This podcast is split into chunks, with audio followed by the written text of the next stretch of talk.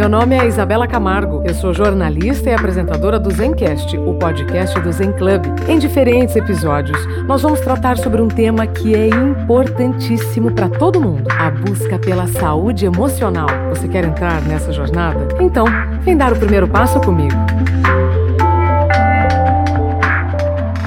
Olá, que bom saber que você está aqui no Zencast, o podcast do Zen Club, uma plataforma que te oferece conteúdos para pensar melhor, decidir melhor e assim viver melhor. O nosso convidado de hoje é o palestrante, professor e explicador, como ele gosta de ser chamado, Clóvis de Barros. Professor, muito obrigada pela sua presença aqui no Zen Club. Nossa, sou eu que agradeço o convite, é sempre uma alegria conversar com você. Professor, quantas coisas aconteceram nesses últimos meses? Você, inclusive, estreou em mais uma área, né, com o podcast Inédita Pamonha, que já tem bom humor no nome. Olha, sem bom humor fica difícil, não é? E eu acho que o bom humor misturado com uma reflexão inspiradora pode ser uma saída para tanta dificuldade, tanta, tanta angústia que estamos vivendo todos juntos, não é? Perfeito, eu adorei. E, e essa inédita pamonha vem de alguma inspiração? Olha, a, na verdade, a, a história da pamonha é uma história é, que em algum momento em palestra eu apresentei, é, tentando mostrar que os instantes da vida eles têm uma dimensão de inédito e de irrepetível e de virginal, muitas vezes desconsiderada por quem vive. As pessoas enfatizam muito a dimensão da repetição, né? a dimensão do regresso, a dimensão de voltar a ser como era antes, e acabam temendo ou desconsiderando a dimensão sempre inédita dos encontros do próprio corpo com o mundo. Lembrando que o próprio corpo sempre é inédito, nunca temos o corpo que tivemos antes, né? A alma também e o mundo mais ainda. Então, o encontro de tudo que é inédito só pode ser um encontro nunca vivido antes. E por que a pamonha? Porque é um ótimo exemplo. Você vem pela estrada com fome, para, o encontro com a pamonha começa pelo olfato, aí você já saliva, aí ela está lá, amarelinha, soltando fumaça, você pega, tira palha, tira palha, degusta a primeira, a primeira garfada na pamonha com aquela fome que você tá é muito alegradora, é muito potente, é muito boa. Aí você vai comendo e pensa assim: puxa vida, se essa pamonha me alegrou tanto, então basta usar a pamonha como fórmula de vida. Eu sou um comedor de pamonha, pamonha e eu tudo a ver, você pede a segunda. E a segunda gozado já alegra menos, porque quando entra já encontra uma pamonha no bucho, você é menos carente de pamonha, tem menos fome, a taxa glicêmica se elevou. Tudo mudou mas aí você, fiel à fórmula, pede a terceira pamonha, que começa a entristecer. A quarta pamonha você tem que comê-la no vaso, porque você já está num processo, digamos, já de, de, de, enfermidade digestiva, etc. E se você continuar, você vai a óbito. Então, quer dizer, em meia hora, a mesma pamonha que tanto te alegrou poderá te matar, é, indo do zero ao mil e do mil ao zero.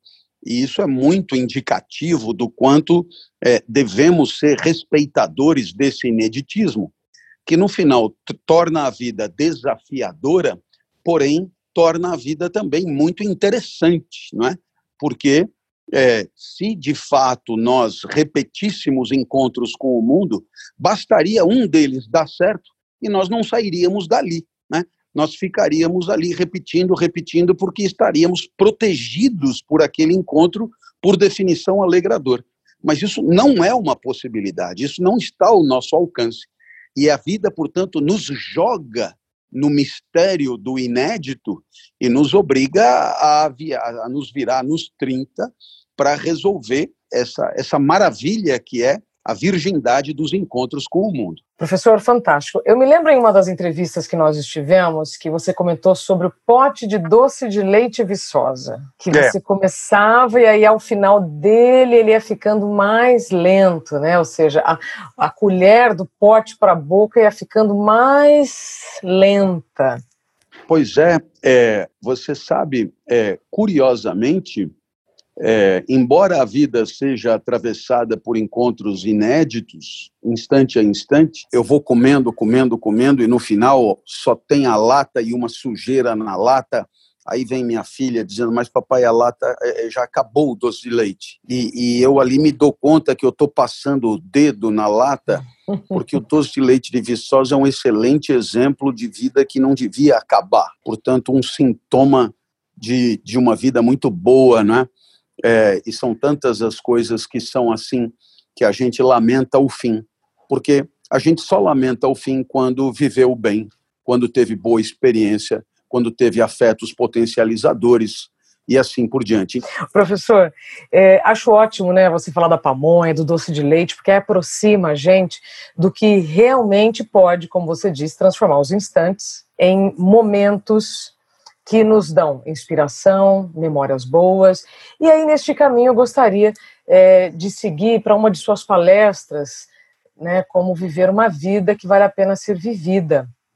Então, eu lhe pergunto, como nós podemos viver uma vida que vale a pena ser vivida com tantas distrações ao nosso redor, com tantas ilusões ou delusões ao nosso redor? Ah, eu penso que por serem os grandes valores da vida, eles têm que estar presentes sempre que vida houver. Então, em época de, de quarentena, muita gente diz: ah, mas não dá para a vida ser boa é, nessas condições. E eu é, digo sempre que, pelo contrário, nós temos uma oportunidade de ouro para discutir o, o que, que uma vida tem que ter necessariamente para ser boa. Né?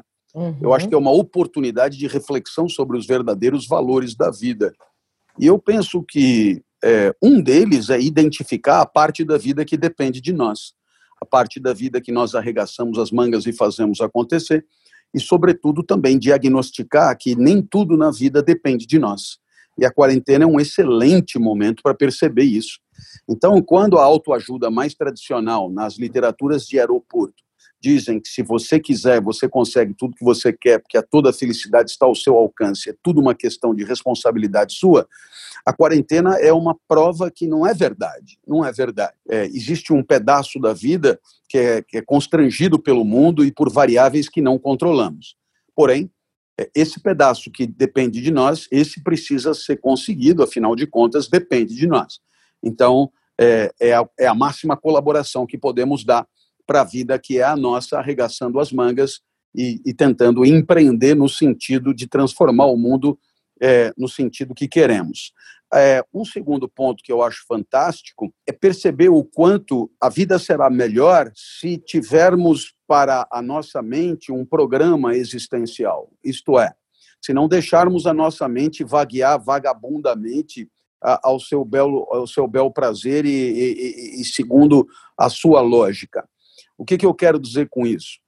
Quando eu estou aqui, nesse momento, falando com você, todas as minhas células estão voltadas para produzir esse discurso. E isso me impede de deixar a mente de maneira caótica vasculhando coisas que poderiam me fazer muito mal. Assim também, quando você resolve uma equação do segundo grau, você coloca a mente a serviço da resolução daquele problema, e isso, evidentemente, dando à mente uma finalidade que você escolheu, você sente a soberania, a autonomia da tua vida ao programar a mente de acordo com o que te convém. Eu repito, essa falsa impressão de que o melhor da vida é ficar de papo pro ar, é, pensando no nada, ou pensando na vida, como se diz, né?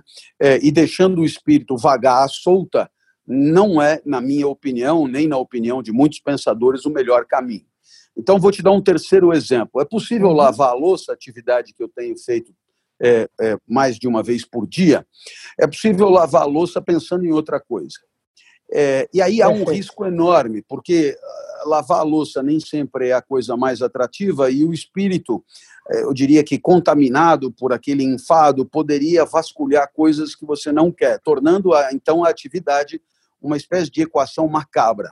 Agora, se você botar o espírito a serviço da vida, focá-lo na atividade que está fazendo e der a esta atividade o máximo de perfeição e sentido que você puser, como, por exemplo, deixar a louça limpa para as outras pessoas que vão se servir dela, para que não peguem a louça suja, etc, etc. Ou seja, é, dando a sua contribuição da forma, eu diria, mais perfeita possível, é, com o corpo e a mente, é, eu diria, irmanados na mesma atividade, a vida tenderá a ser melhor. Eu acho que a quarentena é um excelente momento para perceber isso.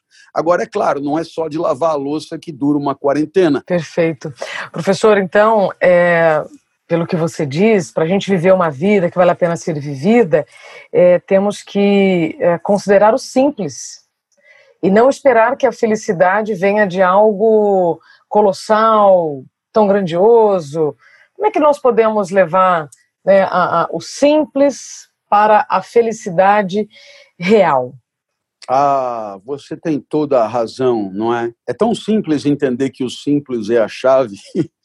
Sabe por quê? Vamos imaginar que eu vinculasse a minha felicidade a ir para Dubai de primeira classe com direito a ducha na aeronave e, e, e, espumante é, de primeiro nível, etc. Então, perceba que eu estaria vinculando a minha felicidade há uma ocorrência de extraordinária raridade, por que não dizer de uma certa impossibilidade? Então, ora, eu estaria eu mesmo dando para minha vida uma condição de felicidade inalcançável. E aí eu mesmo Perfeito. estaria decretando a impossibilidade de instantes felizes. Agora, vamos é, pegar o extremo oposto. Vamos imaginar que eu continue curtindo uma Coca-Cola gelada. Vamos imaginar que eu continue extremamente feliz passeando pelo sol em volta da minha casa num dia de temperatura não muito quente, temperatura amena, Perfeito. mas com sol. Vamos imaginar que eu curto muito a brisa que bate no meu rosto, que é gelada e contrasta com o corpo quente. Vamos imaginar que eu adore o olhar da minha filha olhando para mim. Ou todo mundo concordará que isso tudo acontece mais frequentemente, mais facilmente, está mais na mão do que ir para Dubai de primeira classe. Sendo assim, eu estarei mais preparado para momentos de felicidade através de encontros que estão ao alcance da minha mão. Eu te dou mais um exemplo gastronômico dessa vez. Vamos lá. Eu mesmo compro a carne moída, eu mesmo tempero com pimentão amarelo miudinho, mas eu ponho também passas, um pouco de molho de tomate, eu ponho e faço uma carne moída maravilhosa. Aí eu faço arroz quentinho na panela, assim, com alho, mas alho, alho, porque eu não tenho pressa, eu faço hora. um alho, alho esmagado na hora, o arroz quentinho. E jogo dois ovos fritos, gema mole, em cima do arroz com Nossa. a carne moída. Pergunto a você, eu por acaso apresentei aqui alguma coisa inalcançável? Não, de jeito nenhum. Alguma coisa simples, alguma coisa realizável, fácil de fazer e que, e que me traz um prazer imenso de fazer, preparar, sentir o aroma e degustar. Então você concordará comigo, não é tão difícil você entender que se uma coisa acontece todo dia, ou pode acontecer todo dia, e a outra coisa vai acontecer uma vez na vida, outra na morte, é melhor vincular a felicidade ao que acontece todo dia do que ao que acontece uma vez na vida, outra na morte. Aí a pergunta é, mas como é que eu faço isso? Ora, não dê bola para os outros, né? Perfeito. Porque o que, que os outros, eu digo o resto da sociedade, vai tentar convencer você? Sobretudo, quem sabe, o dono da companhia aérea, né? Que, que te leva até lá. Que você só será feliz se pegar o avião dele, pagar 10 mil reais e for até Dubai para fazer compras lá. Ora, na hora que você não dá bola para tudo isso e busca nas experiências da sua intimidade, que acontecem todo dia, motivos para se sentir bem, você está mais preparado para ser feliz. Ou, se você preferir, você se tornou mais sábio. A sabedoria é a inteligência preparada para uma vida melhor. Professor, é, a felicidade é simples, então basta viver o simples, pelo que você está dizendo.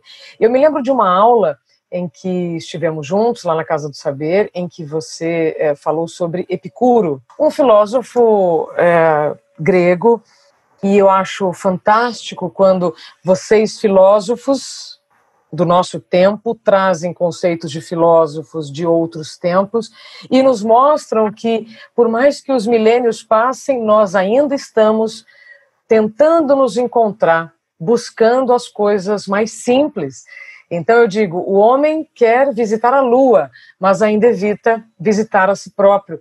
Como é que nós podemos então caminhar para uma conclusão a respeito do que Epicuro dizia lá atrás e a tudo que você vem né, por, uh, uh, ensinando para milhares de pessoas, voltando sobre essa vida que vale a pena ser vivida, porque não adianta buscar nas lojas, na farmácia, né, no que está fora e se realmente podemos encontrar dentro. Olha, eu eu te diria que, para além de do que já comentei aqui, busca da excelência, busca de prazeres na simplicidade, eu te diria que faltou nesse nosso papo um aspecto que, a meu ver, é muito decisivo na hora de viver bem, que é considerar a presença do outro, considerar a vida do outro, levar em conta a presença do outro na hora de viver e ter, assim, uma disposição permanente em tornar a vida dos outros melhor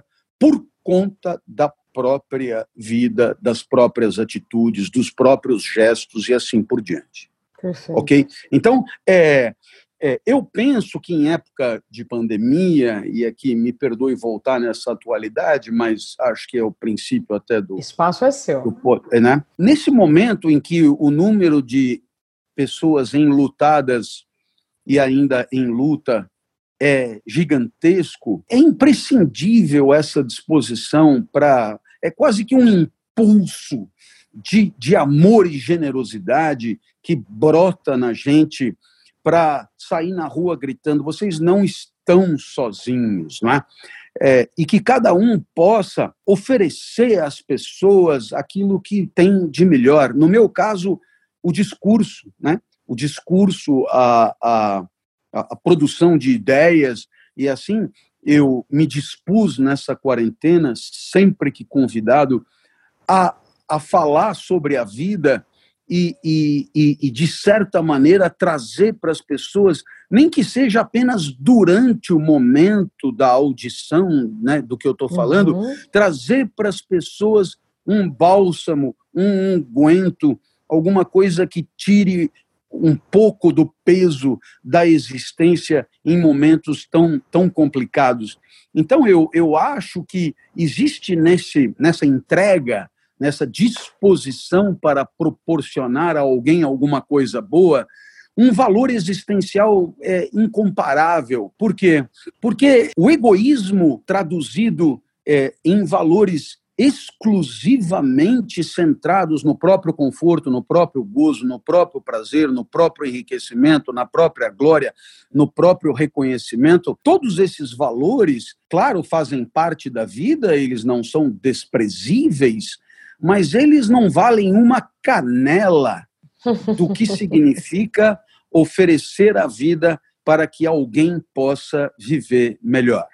E eu acho que, nesse sentido, a oportunidade é maiúscula de integrar uma humanidade da qual fazemos parte de maneira inequivocamente solidária, para entender que só integrando um todo maior do que nós é, a nossa vida poderá alcançar todo o seu valor, toda a sua magnitude, toda a sua pujança. Imagine uma onda no mar, não é? Essa onda no mar, ela é produzida por uma energia do vento que bate sobre o mar e aí aquilo aquilo produz aquela onda e aquela onda tem uma certa duração, né? Tem uma certa duração e ela morre na praia propriamente mas ela eh, não tem velório para ela, ela volta enquanto água a integrar Sim. o oceano de que nunca deixou de fazer parte, não é?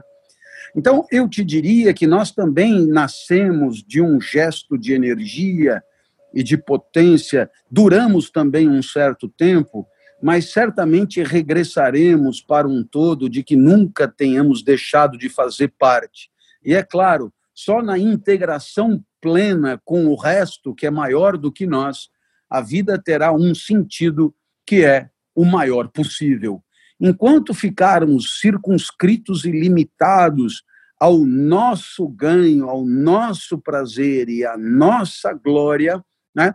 É, é, muitas vezes ao próprio conforto e, e, e, e, comodidade, é claro, estaremos vivendo uma vida menor e inferior àquela que poderíamos viver. Fantástico, professor. Como você disse, a disposição em tornar a vida do outro melhor torna a nossa vida maior. Então, eu lhe agradeço profundamente pela sua disponibilidade, porque com certeza você nos trouxe informações que vão fazer a nossa vida melhor. Muito obrigada pela sua presença aqui no Zencast, professor. Olha, eu queria agradecer demais. É, falar com você é, é sempre um privilégio para mim, uma honra. Eu tenho por você uma admiração muito grande. Eu fico orgulhoso de mim por merecer a sua atenção. Que é, isso, professor? É, Não me deixe envergonhada. E, e, eu diria que é, eu queria convidar a todos para entrar na minha revista, Inspire-se com C de vitamina C. Perfeito. E a partir desta semana, vocês encontrarão lá um, um, um convite para um grupo de leitura. Eu aproveito para te convidar um grupo de leitura diferente, que terá um programa de um livro por mês, os grandes clássicos do pensamento, começa com Odisseia, República Platão, Banquete de Platão, Ética Nicômaco, Carta a do Epicuro, que você citou, Brevidade da Vida, do Sêneca, é, Pensamentos de Marco Aurélio, é, Confissões de Agostinho e Cidade de Deus de Agostinho, Tomás de Aquino, são 12, mas é, é um grupo de, de leitura diferente, porque todo dia eu disponibilizarei um vídeo é, esclarecedor da parte do trecho do capítulo que estivermos lendo, todo dia, sete dias por semana. Então, pego você pela mão e no final do mês fazemos uma live para é, é, contextualizar, etc. E tal. Então, vai ser um contato com um grupo de leitura muito bacana pela, pela, pela via é, digital e, e, e, eu gostaria de convidar todos aqueles que te admiram a, a, fazer parte desse grupo de leitura também. Com certeza estaremos juntos. Professor, mil vezes obrigada pelo seu tempo, muita saúde e muita felicidade. Aliás, muitos potes de doce de leite viçosa para você. Muito obrigado, muito obrigado a todos e sempre às ordens. Um beijo Até grande. breve. Até breve, professor. Você ouviu o professor, palestrante e explicador Clóvis de Barros. Até o próximo Zencast, o podcast do Zenclub.